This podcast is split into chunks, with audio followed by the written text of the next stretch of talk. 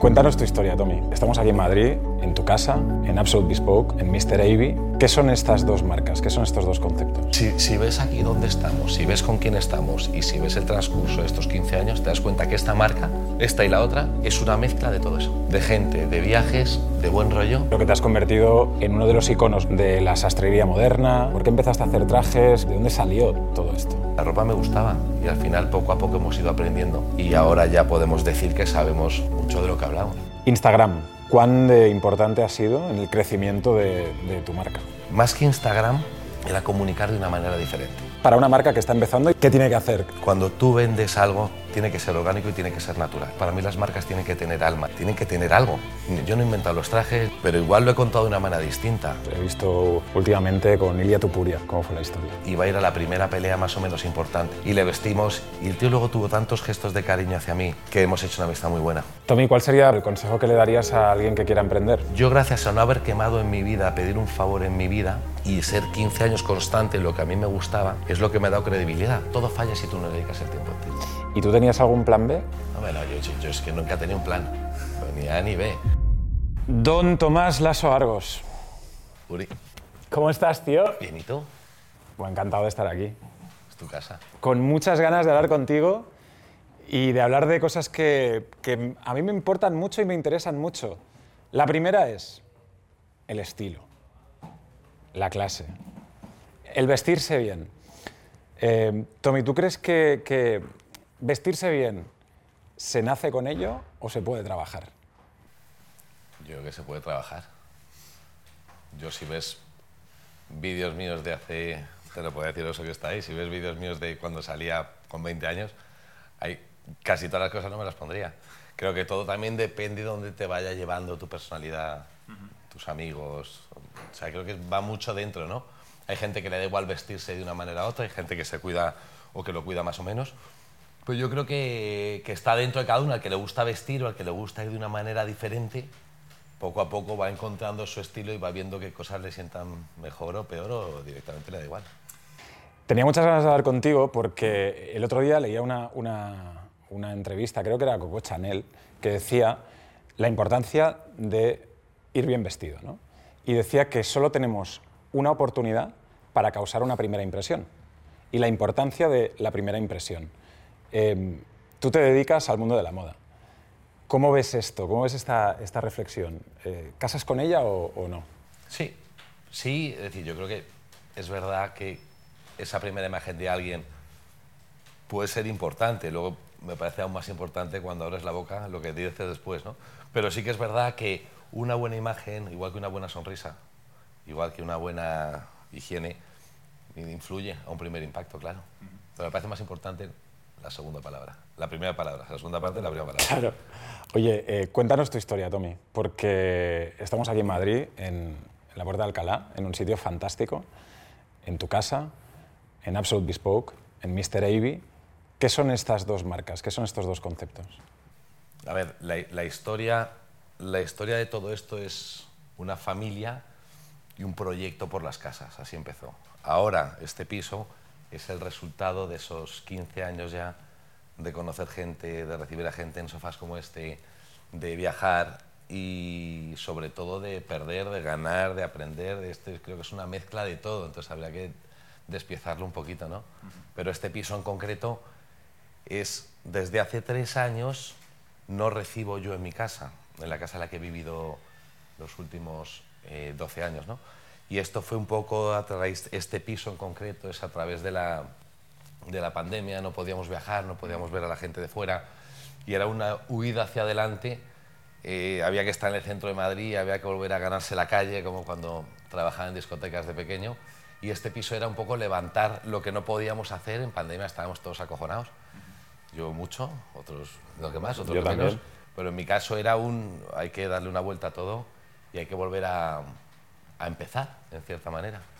Y este piso lo que teníamos y lo que no teníamos, que lo pedimos, pues lo, lo- invertimos aquí para volver a darle. O sea, tú hiciste un all-in después de, de todo esto. Sí, completamente, completamente.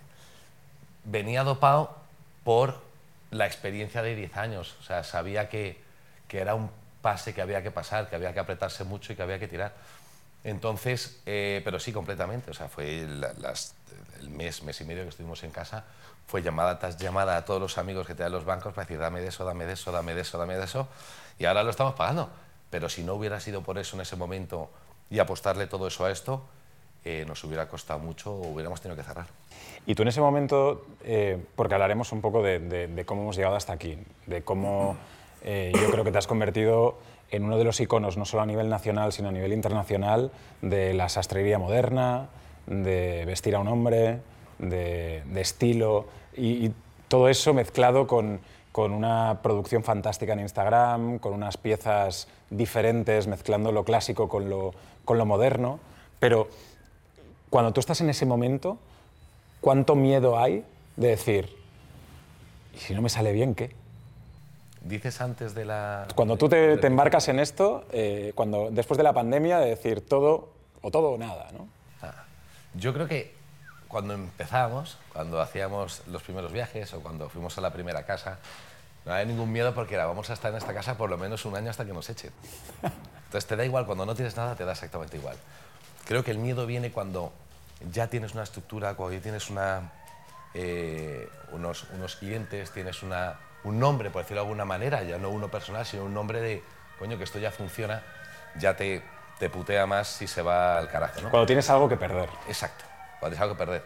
Entonces, al final, la pandemia fue, oye, tampoco teníamos para darle a nuestros hijos el tiempo indefinido, o sea, estábamos en un proceso de crecimiento, aprendiendo y creciendo.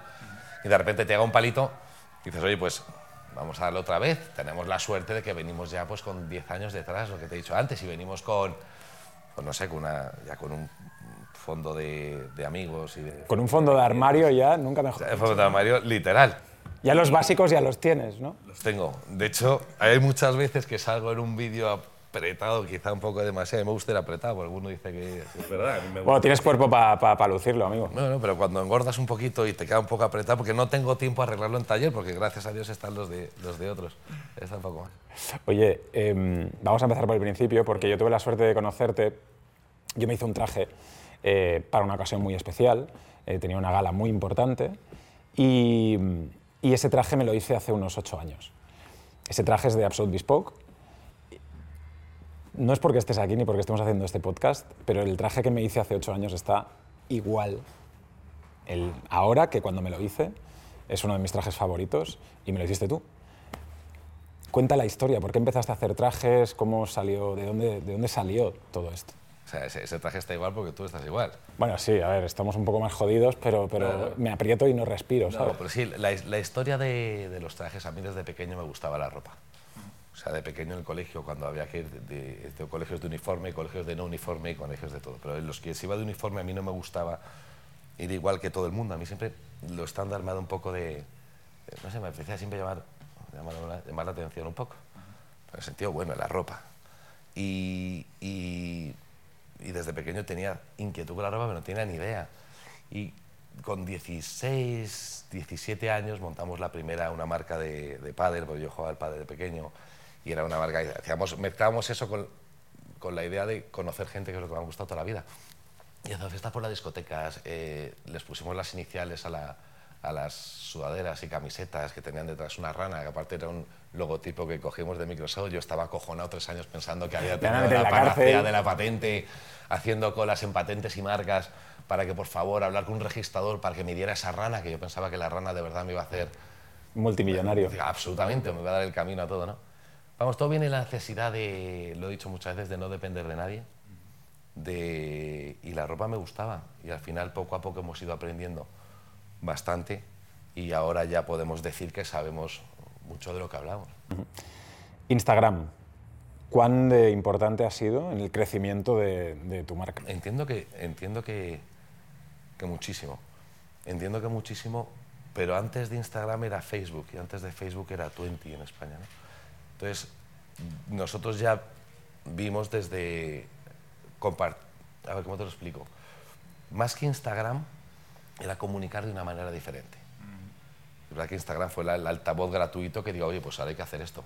Pero antes era hacer una fiesta un desfile en una discoteca de Sevilla para tirar las camisetas con 16 años. ¿no? Eh, pero Instagram en el momento que empezamos a poner y vimos que que la primera vez que tú ves que gente que no conoces te escribe, que si le like, que si lo comparte, que si en su y sobre todo cuando sean las primeras agendas a través de unas fotos, te das cuenta que es que eso es todo lo que trabajar. Y en nuestro caso ha sido, ha sido gran parte. Y en Instagram nuestro lo separaría en dos partes completamente muy distintas. La de Instagram de Absolute, que fue las fotos sin cabeza en las que, justo con lo que te antes de Facebook o o lo que era tú. eras tú, además. Sí, que te ponían verde, siempre que te tenía el idiota este de la coleta, digo, vamos a hacer Absut sin cabeza. Pues hablas del traje y punto. ¿En serio? Lo he, dicho, lo he dicho muchas veces, pero es que estaba justo así. Si tú pones un traje bonito, un traje rojo, un traje del color que te dé la gana y le pones una cara, identificas el traje con la cara. ¿no? Pues si solo pones del traje, pues no te vas a enfadar con un traje rojo, que está muy loco. Y después, la segunda parte para mí de Instagram fue creo que a raíz de la pandemia, o sea, yo todo se movía desde el de Absolute y creo que en la pandemia fue el momento de, contar la historia, de utilizar más el personal, porque había mucha gente que había una foto en un viaje o con un coche determinado y enseguida te encasillaban en lo que no era, o era, pero había mucho más detrás. Y empezamos a contar la historia y empezamos a... Y ahí fue cuando noté un cambio muy grande de interacción y de ¿cómo te lo diría?, de, de, retorno positivo. Ya no había negativo, ya no había... No sé, ya no había hate. Era, diferente. Oh, siempre va a haber, luego hablamos de eso, que nunca lo he entendido. Un tío que odia a un tío que habla de trajes o un tío que odia... No, lo puedo entender. No, y esto lo he hablado mucho con mucha gente que, bueno, en vuestro caso tenéis una comunidad increíble y, y, con gente que tiene muchos seguidores, ¿no? Es decir, puedo tener 10.000 eh, palabras buenas ¿no? en ese post o en ese vídeo, en lo que sea, pero una mala me ha jodido el día. Me quedo con la mala y me acuerdo de esa. O mala para uno. Es decir, yo, pero no en Instagram, yo todo en mi vida intento no meterme nunca con nadie, nunca hablar mal de nadie ni en privado. Eh, y desde luego si alguien habla mal de otro sin estar el otro delante de mí me molesta y se, y se lo hago saber. Yo no entiendo una persona que se mete en otro lado a hablar mal de otros, es que no, no, lo entiendo, y menos cuando no tienes ninguna polémica. Es decir, yo entiendo si es algo hablando de, oye, qué bueno es fumar, pues oye, te, estás exponiendo, ¿no? Y hay gente que está más abierta a exponerse que otra. Yo en mi caso, lo que he intentado toda la vida, de hecho ahora intento poner menos la etapa personal y casi todo la profesional, intento poner mucho menos porque creo que se identifique todo con el trabajo, con lo que hay detrás, con el equipo que somos y con, lo, con el producto que hacemos. Y, pero bueno, sigue habiendo alguno que. Pero exactamente igual. Envidia o lo, No, no tengo ni idea. Yo, lo que sea. y yo más de una vez siempre intento escribirle por privado y, casi siempre me los gano. Casi siempre me los gano en plan, tío, tiene sentido. Este es un punto muy interesante porque la charla me gustaría hablar de, de, business, me gustaría hablar de marketing, me gustaría hablar de tu vida personal, de muchas cosas, ¿no? Pero, pero un poco hablando de, de, del trabajo, ¿no? Para ti, ¿cuándo importante es el hecho de tener una buena comunidad, tener una relación con los clientes como la que tienes tú eh, y establecer eh, una comunicación diferente ¿no? con, con, el cliente para una marca que está empezando y mucha gente que nos esté viendo y que dice, me encantaría tener una marca como Mr. Avey o como Absolute.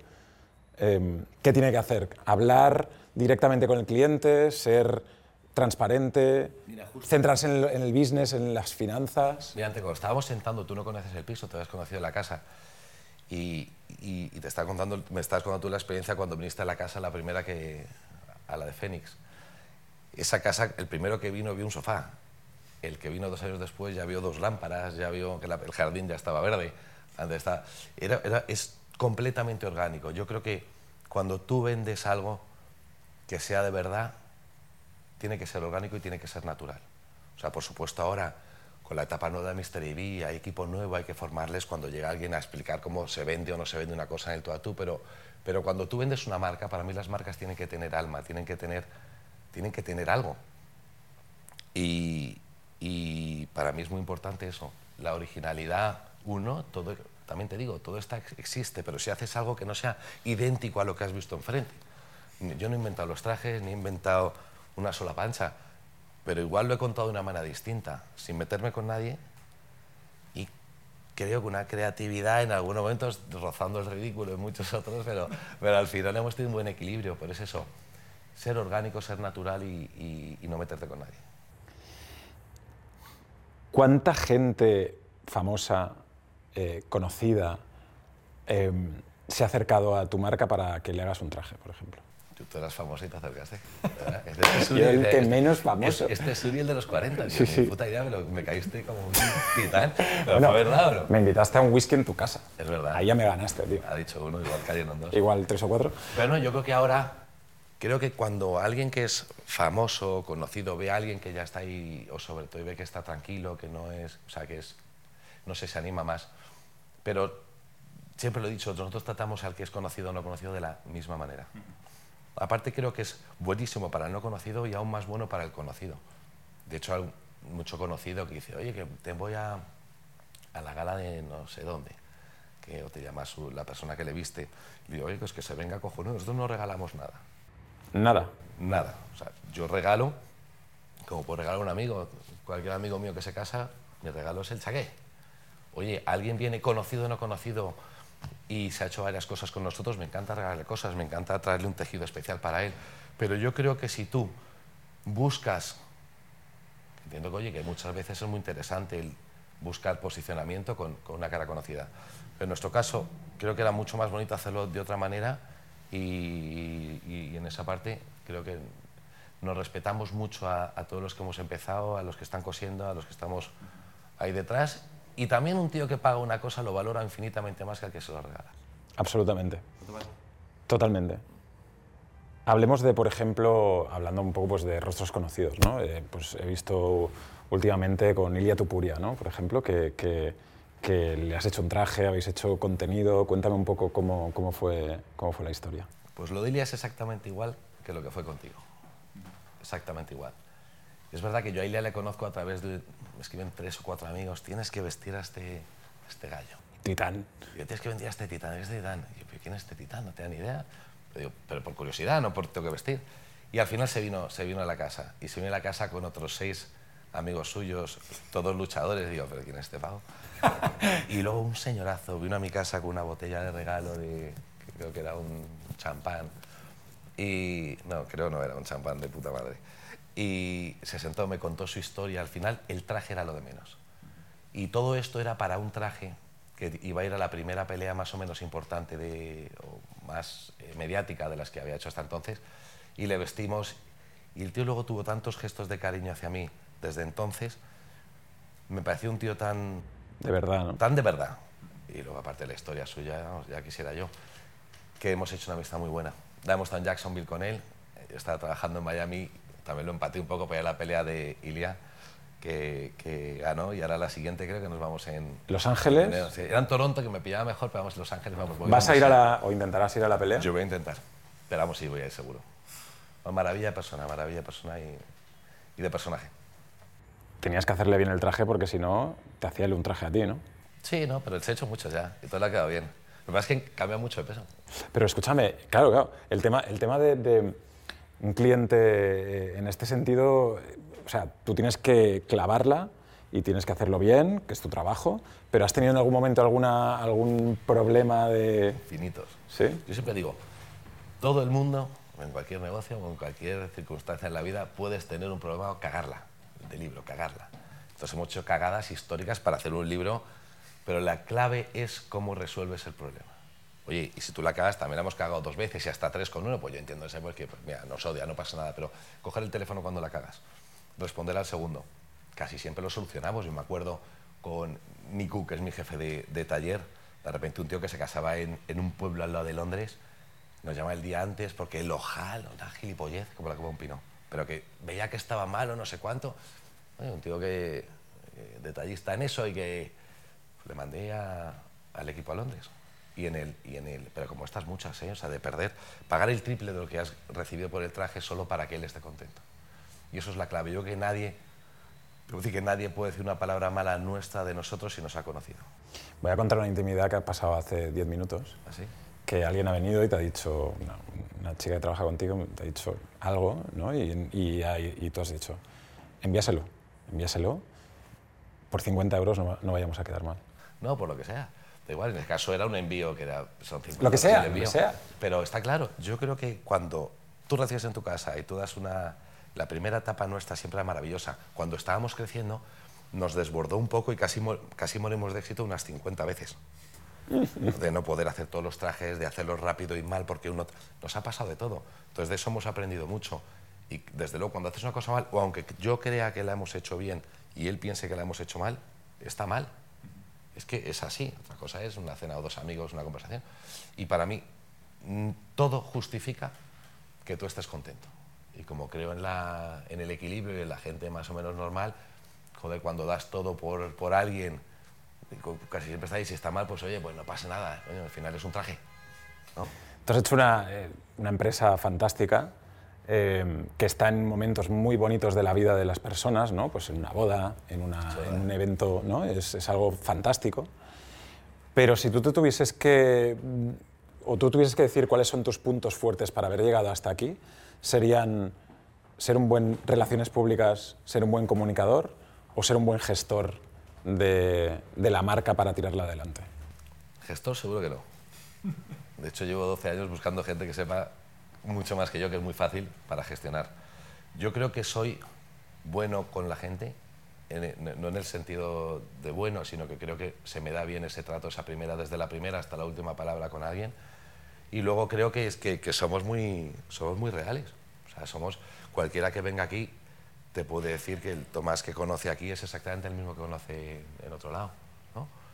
Y, y luego en producto hemos mejorado una barbaridad. También el precio ha ido cambiando desde el principio hasta el final, igual que los costes, igual que todo. O sea, la empresa ha evolucionado, nosotros hemos evolucionado, pero lo que te digo que es exactamente igual desde el día 1 a hoy es eh, la familia que está trabajando, la mentalidad, la energía que tenemos todos y el trato con la gente. Es exactamente la misma.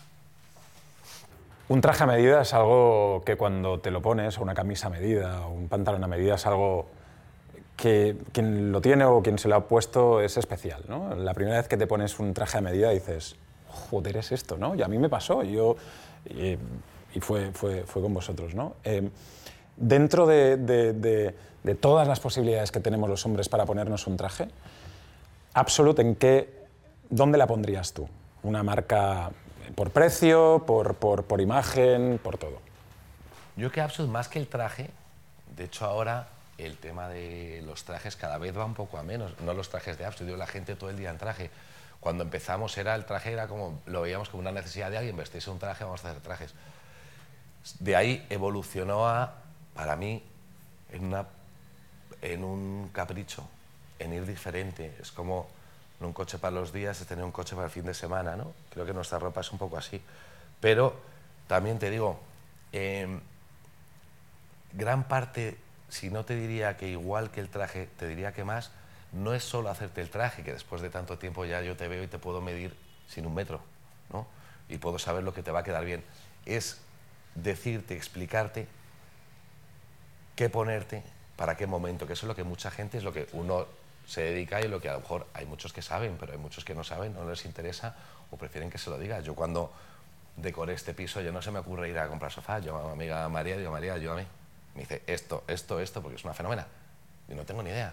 Entonces creo, creo, que gran parte de lo nuestro es eso, es esa asesoría, es ese entender a la persona que está enfrente y después de haber viajado tanto y de haber conocido tanta gente, es saber que lo que te quedaría bien a ti no le queda igual a, a, a este o a este. Tommy, eh, ¿te has hecho millonario con Absolute? ¿Qué va? ¿Qué va? ¿Qué va? Bueno, me he hecho millonario en el tema de que no dependo de nadie, pero tiene las patas cortas. Si me pongo malo, me voy a la mierda. Eh, no se puede hacer uno millonario con Absolute en el concepto de alma que tiene ahora. ¿Por qué? Porque no es escalable uh -huh. en Absolute. No es escalable, pero tampoco se puede copiar. Tú no puedes copiar esto. Puedes hacerlo parecido, tal, pero esto es esto, distinto. Sí que es verdad que hemos... Es, es artesanal. No, más que artesanal, más que la forma de hacerlo, cualquiera puede... Yo no sé coser, ya lo sabe todo el mundo. Yo no, tengo gente que cose conmigo y que interpretan lo que yo quiero, ¿vale? Pero esto, esto es, yo entiendo que una sensibilidad es como, oye, hay pintores que pintan de una forma y pintores de otra. Yo no puedo copiar ese cuadro, puedo copiarlo, pero no es el mismo. Entonces es distinto. Pero creo que a tu pregunta de si te haces millonario con Absolute, si se escala Absolute y lo conviertes en tiendas, se convierte en una cosa en lo que no es. Lo que sí que es escalable y lo que creo que es el futuro, no tiene nada que ver con Absolute, pero al final está muy relacionado, que es Mr. Avey. Uh -huh. Mr. Avey era utilizar el altavoz que hemos tenido nosotros de comunicar trajes a medida en producto que sea todo menos traje, en un 360 de arte, de una camiseta, de marcas que nos gustan y sobre todo marcas que llevas todos los días y que se pueden vender sin que sea a medida. Claro. Eso tiene un crecimiento, si Dios quiere, muy bueno, manteniendo el alma de esto, pero eso sí es escalable. Pero Absu tiene que ser, perdóname, tiene que ser siempre este trato. Lo que haremos es el día mañana, pues menos trajes, pero siempre tiene que haber esa parte de Absu en todo lo que, hagamos en lo demás.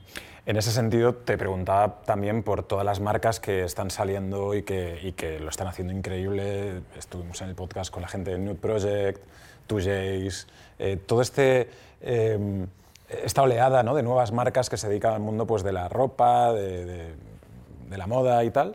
Eh, en ese sentido también está metido ahí eh, Mr. Avey, ¿no? Es un, un proyecto que, que, que, eso sí que te puede escalar, como tú decías, a nivel mundial vendiendo online. Exacto, que eso es lo bueno. O sea, el tema online, nosotros cuando hacemos Mr. Avey, ahí por supuesto me junto con alguien que sabe más que yo de producto.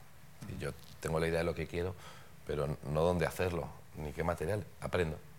Me junto con uno bueno y lo hacemos.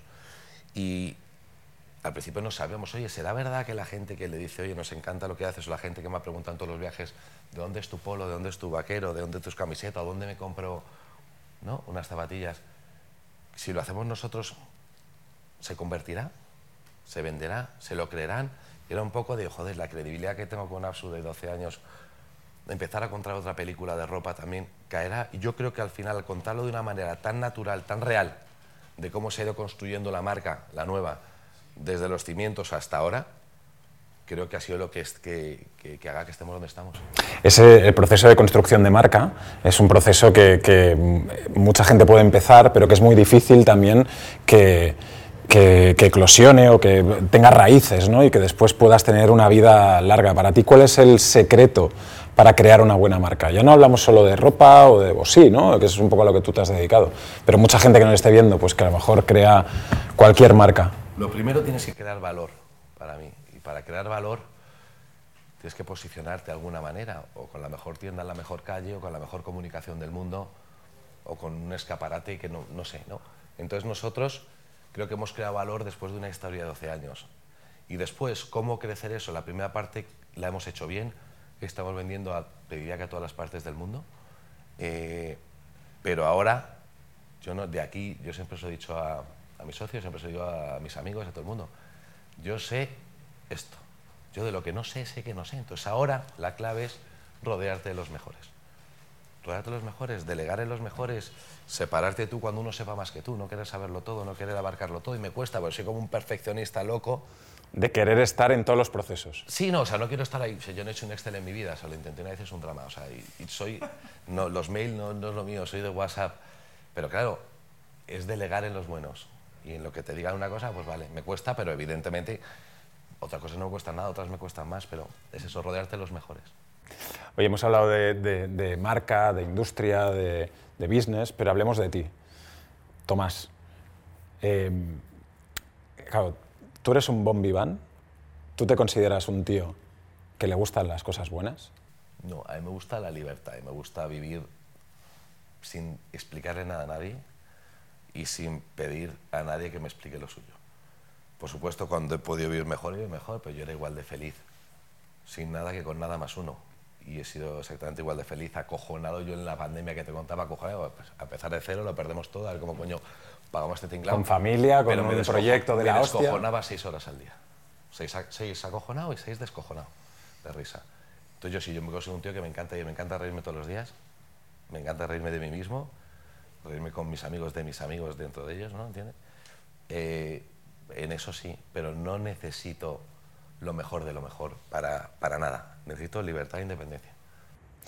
Sí que cuando en vuestra comunicación sí que hay un punto muy aspiracional de ver pues algo bonito, fantástico, de calidad, ¿no? que creo que también lo trabajáis ¿no? y que tú también lo trabajas en tu día a sí, día. ¿no? Sí, por supuesto.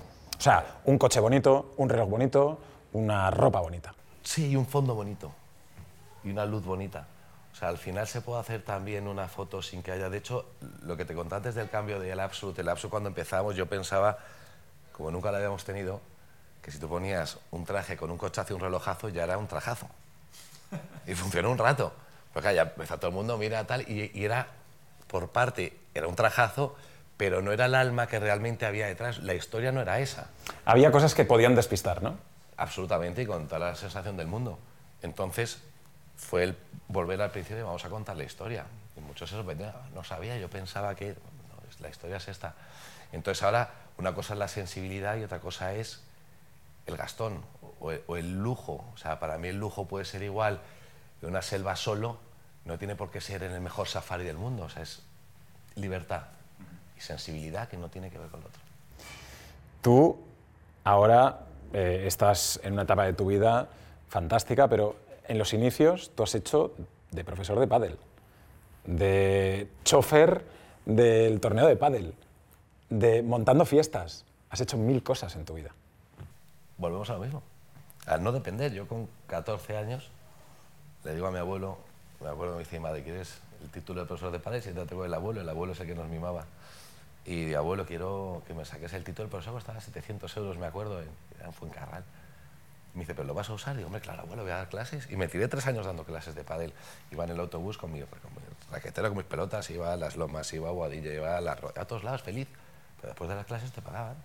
Y cosas hacía lo que me daba la gana. Y el primer coche hemos hecho otras cosas, no puedo contar aquí. Pero bueno, eran, legales, las- eran legales, no eran de las malas, no eran de las malas, pero es buscarte la vida. Ya. O sea, tú, tú siempre has tenido ese espíritu que los americanos dicen de hustle, de, de- de buscar, de... Pero siempre. Yo odiaba tener que pedir algo.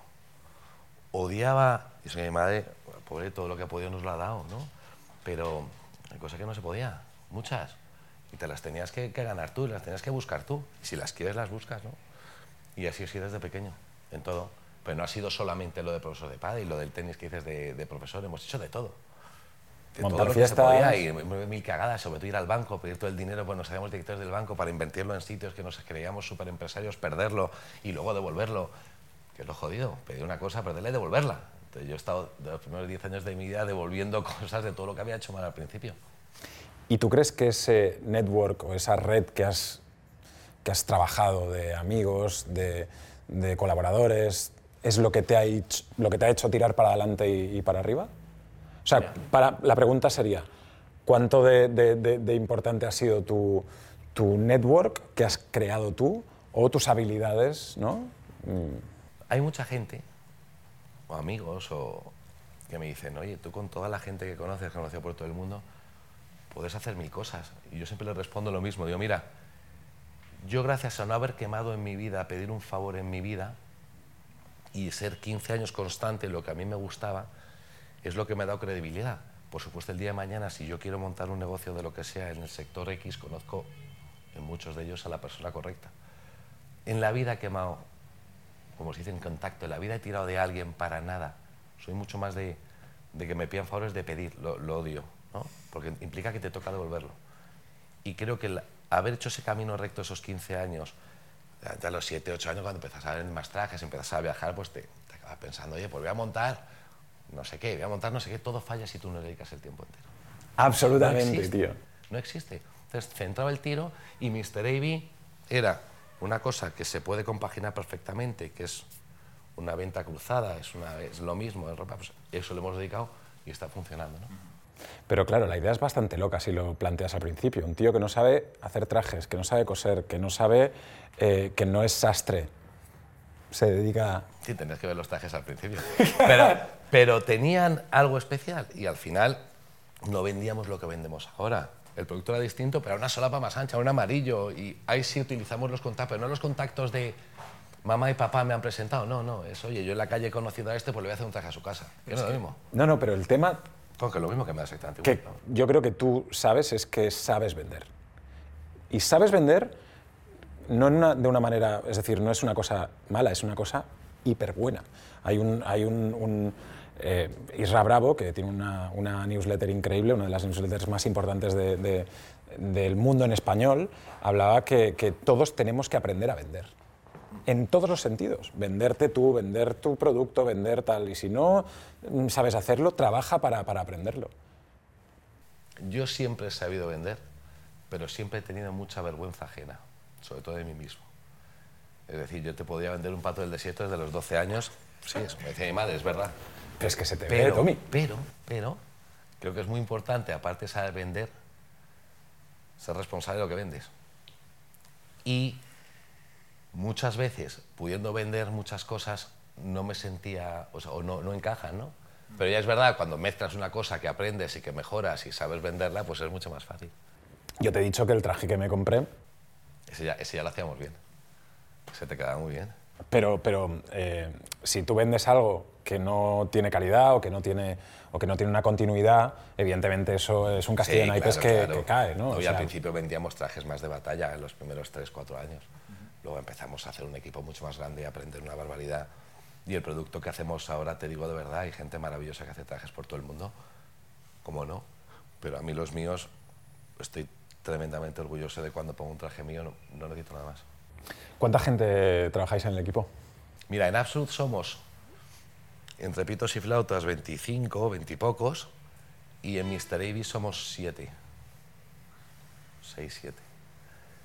Y es lo bueno, también es que Mr. Avis, al ser online, puedes crecer con una estructura. Aprendí hace mucho tiempo que, joder, por base de palos, cuanto más pequeña la, est- la estructura, básico, ¿no?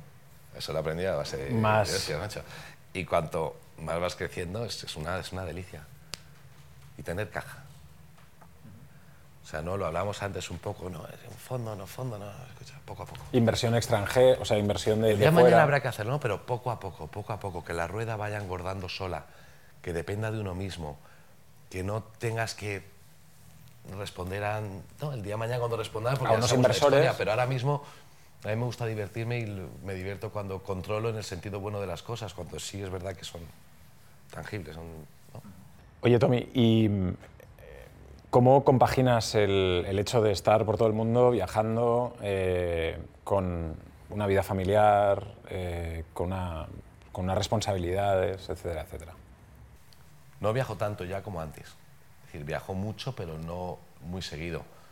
Ahora, mejor me hago tres viajes seguidos, pero antes era una locura. Antes, ahora, de hecho, me echaron de mi casa, en el sentido bueno, porque tengo niños, ya no podía ser eso lo que era, que llegaba un cliente, esperaba en la piscina o se quedaba a dormir. Es que era un poco el concepto de lo que era antes. Era así. Era así. Y era la parte de la magia, entiendo ya. Bueno, a mí me metiste en el gimnasio. Un gimnasio que estaba Eras una fortuna, hay gente que acabó en el, en otro lado. en el basurero. No, no, me metió en el gimnasio y me mediste ahí en el gimnasio. Y yo digo, ¿este, este tío? Sí, sí, sí, sí. No, pero, pero así, entonces yo creo, yo, todo esto nace, como hemos hablado antes, 12 años, en una casa con los perros, con los amigos, con el que vivía conmigo, que luego se casó con mi hermana, que luego se fue, que luego, o es una historia divertidísima. Entiendo que con, enanos en casa es más difícil, ¿no? Entonces la casa la que teníamos, que era más una casa de recibir, no, se me he basado más en esto, he pasado toda la operativa aquí, aparte ya con Mr. Avi ya no puede ser solo esto, tiene que estar también mezclado. Y entonces este es el resultado. ¿Y sigues con, esa, con ese hambre de a muerte? Sí, pero nunca tengo el hambre de pasarme el juego de hambre de lo quiero todo, todo, todo. No, repito, y lo que quiero es que esto funcione, no dar pasos atrás más que, bueno, ni para coger impulso, pero seguir creciendo esto, más que crecer, crecer, crecer y hacer el doble es consolidar. Es que esto pueda durar. Es que una cosa pueda crecer pero normal. O sea, a mí me da pánico que Mr. Ivy se convierta... No me da pánico, entiéndeme, bienvenido Te entiendo, sea, te entiendo. Y entiendo que pasará. Que te- eh, que pero en el, Mr. Ivy- momento, en el momento que pase, si Dios quiere, es porque ya te, que quiero otra cosa. Pero si te hace sacrificar muchas cosas, ¿no? Decir, me divierto. ¿sí? Me divierto. Me divierto porque tampoco es. porque es- me divierto. Y no es tanto. Es decir, te pegas ahora. El mes pasado estuve 15 días fuera, pero lo normal es que me vaya 4 o 5 días y siempre que puedo viajo con amigos o viajo con familia, que es lo que me divierte. ¿Cuál es tu referente de moda eh, en hombre, ¿no? Digamos, algún icono de, de estilo que digas, joder, pues este, Brad Pitt. No, es que ese hijo puta, tío. No, a mí, a mí me han gustado siempre los que... Los, mira, yo siempre digo una cosa, cuando llega gente a vestirse y le hablo de un color, claro, ven el tío del traje rosa, traje petado, que me dice, no, a mí no me la hagas así, ¿no? Siempre pongo tres ejemplos de gente... Solapa ahí, tope. de, oye, que a tope. an- antes los picos estaban por aquí, ahora los hemos bajado y tal. Pero yo siempre digo, eh, el príncipe Carlos es el tío, o sea, yo no he visto como él ni, ni vestiré, ni, ni es mi estilo, pero es el tío más elegante cuando hablo de un chaque gris de Gales, una camisa azul de cuello blanco, que más de uno se escandaliza, le digo, mira, te va así, este algo de protocolo sabe, ¿no? Pero a mí los que me gustan son la gente que toda la vida vistiendo igual, desde los 20 años hasta los 70 les ves elegantes. Por ejemplo, Julio Iglesias. Julio Iglesias es un tío que, que tiene tres, cuatro colores en las fotos que tú ves y es siempre elegante. Armani, eh, señor ya 86, 87 años. Sean Connery, tío. Sean Connery. Pero bueno, Armani se dedica a la ropa, o, o coño, el de y Armani, siempre un vaquero y una camiseta negra. Punto. Pero va siempre impecable. Se va con un traje, con un traje, pero es, creo que, que para ser un tío elegante tienes que estar, verte. Hay mucha gente que se casa y dice, pues quiero casarme, tío, yo quiero que el día que te mires para atrás, que mires para atrás y te veas 20 años después, te acuerdes del día de tu boda, pero bien. Otra cosa es un día, quieres ir de amarillo camuflaje, tenemos ahí tejidos camuflaje que se ¿En te serio? Sí, claro. ¿En serio? Te- pero, pero, pero, Claro, traje claro. camuflaje. Seda, sí, sí. Pero, pero este es camuflaje azul. Hay de todo. Para gustos colores. Yo no voy a decir un tío lo que se tiene que poner lo que no. Claro, es que este es otro, otro melón que me gusta. Ahora, otra cosa es un día especial, un evento. o- o- oye, tú me llamas y dices, Tommy, que quieres dar rosa todo el día? Pues te saco 17 rosas y te hago todos los trajes rosas. Pero yo creo que esto la gente lo puede tener en la cabeza, ¿no? Es decir, me voy a comprar algo, te lo compras, en la tienda dices que es la hostia, llegas a tu casa y no te lo pones nunca porque no sabes combinarlo. Y yo siempre he pensado que hay mucha gente, y yo también estoy ahí muchas veces, que no sabemos comprar. Que compras con un impulso, pero después piensas, es que no me lo voy a poner nunca.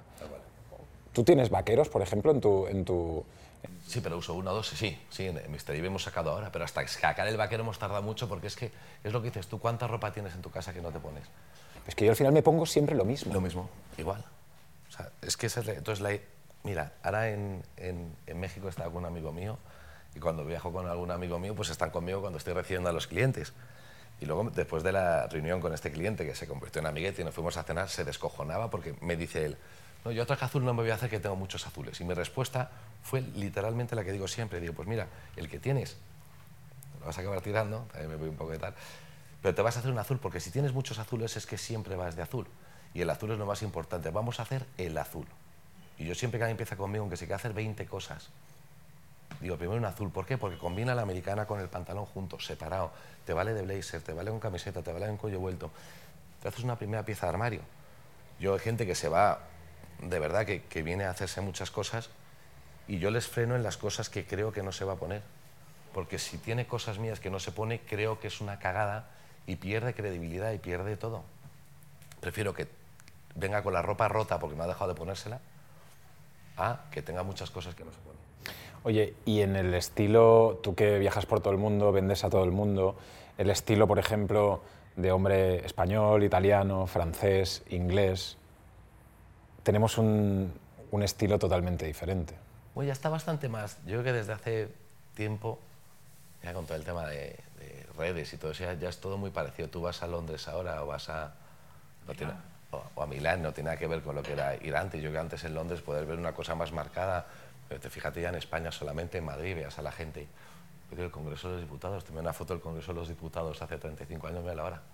Tiene nada que ver, me parece muy bien. Oye, cada uno ha evolucionado, la ropa va por un lado, por otro.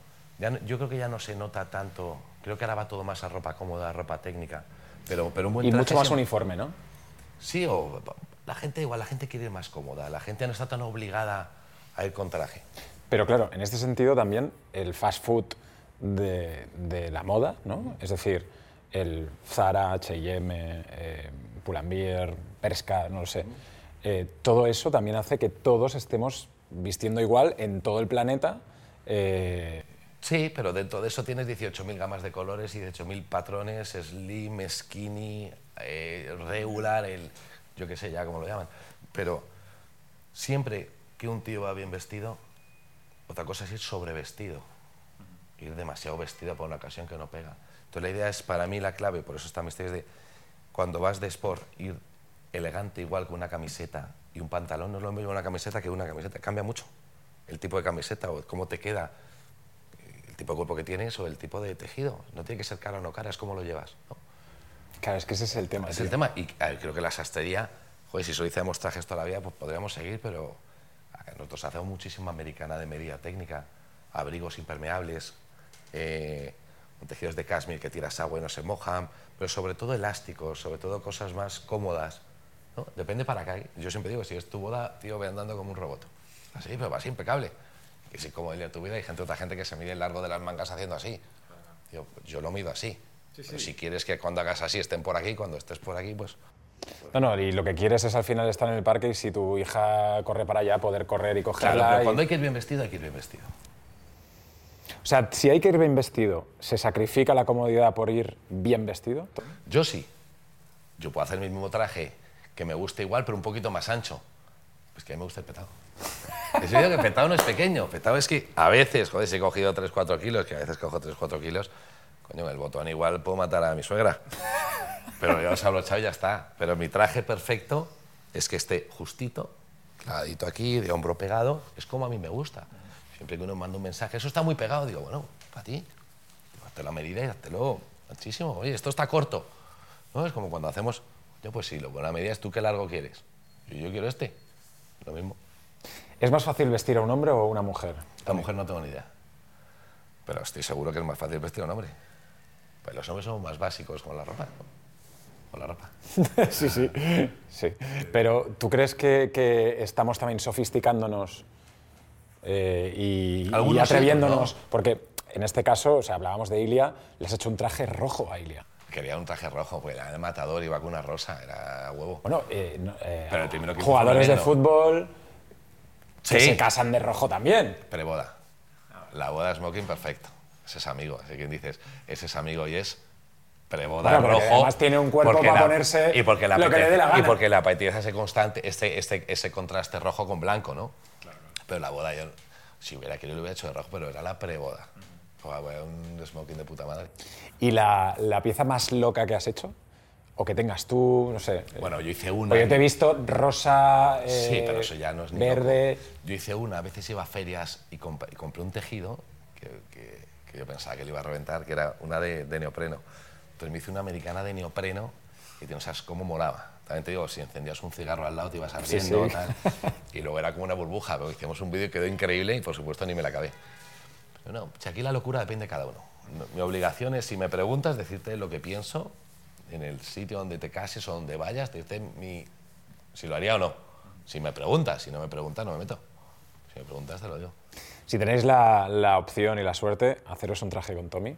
Pero para la gente que, que quiera, eh, ¿en qué abanico de precios puede estar un traje? Está más caro cuando tú lo hiciste. Sí. Está claro. No, pues mira, yo te diría, depende mucho de. Mira, cuando Para que la gente se haga una idea, Tommy. Sí, sí, ahora mismo te lo digo. Mira, cuando viajamos fuera, hay veces que hacemos proyectos para una sola persona. Nosotros podemos hacer X trajes al año, ¿vale? Porque no es tan fácil para nosotros crecer en producción ni tampoco queremos.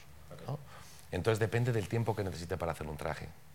Luego depende Y las calidades, entiendo. Sí, pero bueno, las calidades, salvo que te vayas a una cosa muy especial, el abanico es muy parecido. Hay gente que te... es- Yo entiendo, cada uno hace con su negocio lo que quiere. Yo por un tejido un poquito más, un poquito menos, no subo X. Es más o menos, va por ahí. Hay viajes, por ejemplo, que una sola persona le hacemos sus patrones digitales para que luego él se produzca sus trajes, se haga sus trajes con sus sastres fuera y el precio cambia completamente. Es a demanda, y son facturas completamente diferentes.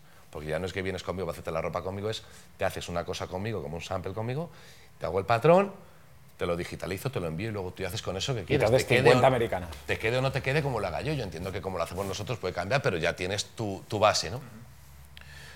Para responderte a la pregunta, fuera de España están de 4 a 6 mil, tal un traje base, y en España de 3 a 4 un traje base. Con el tejido... Más caro que antes, ¿no? Sí, sí, sí. sí, tú sí. ¿no? Sí, sí, sí, sí. Me acuerdo además, pero, pero es que, bueno, Pero claro, no tiene nada que ver. nada que ver. es que es eso. El tuyo sí, aunque era cojonudo, no es que el tuyo fuera malo y estos son buenos, pero ha cambiado todo mucho. Y sobre todo son los tiempos y la, y- y la capacidad de tiempo que tenemos de, de hacerlo o no hacerlo. ¿Tienes ropa Zara en tu, en tu Claro, tuya? claro, claro. Yo sí veo una cosa, y H&M, Mango me encanta, es de una amigueta y me encanta.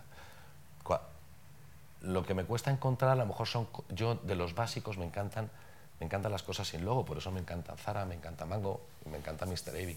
Mr. Ivy podemos, porque vendemos a otro precio, hacer calidades más potentes que otras que venden a un precio que están más limitados, ¿no? Pero, por supuesto, infinitas.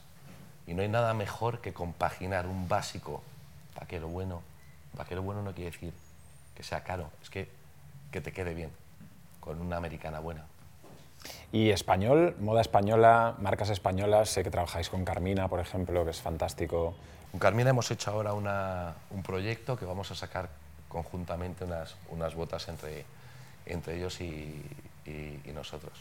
Pero hacemos también en Mr. Baby, intentamos también juntarnos con marcas que nos encantan, pero no tienen que ser de ropa, que también, por ejemplo, Matchless es la marca de, de un titán italiano que es unas cazadoras de cuero impresionantes que yo no voy a imitar ahora ni voy a meter a producir esas americanas tan sofisticadas y tan buenas. Entonces nos juntamos con ellos y hacemos, pues no, la gente mía que no lo conociera, se lo enseñamos y la ropa suya que vendamos nosotros nos llevamos un porcentaje. Maletas que me gusten, whiskies, vino, ¿no? cuadros, todo. ¿Qué te gusta? Dime cosas que te gusten. De, de, De todo. Vino. Cosas que me gusten. De vino, bebo mucho vino, pero no sé nada de vinos. Entonces soy muy fácil para eso.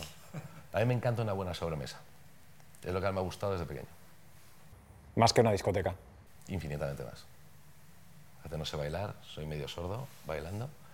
Y no, a mí me gusta hablar y me gusta esto. Por supuesto, dejando aparte la- los enanos, la familia, no tiene nada que ver, ¿no? Pero una buena sobremesa.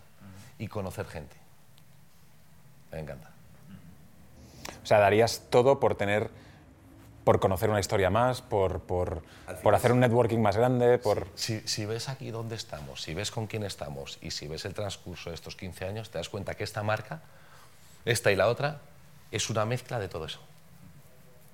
De gente, de viajes, de buen rollo. de lifestyle, sí, sí. Hemos hecho un vino. ¿En serio? Bueno, hemos hecho un vino. Nos hemos juntado con, en un vino una, una añada especial con Marqués de Murrieta por una amistad que tenemos y hemos hecho un, un vídeo muy chulo y hemos disfrutado mucho. Pero esto es, este salón, da igual que estemos aquí o que estemos en Nueva York, que vamos en 15 días, o en Tailandia, es un salón donde recibes, donde estás y de aquí acabamos de- después tomando un vino o, o un café, me da igual, pero es mezcla de gente. ¿Cómo te ves tú y las marcas de aquí a 10 años o cómo te gustaría ver? Ah, Las dos marcas.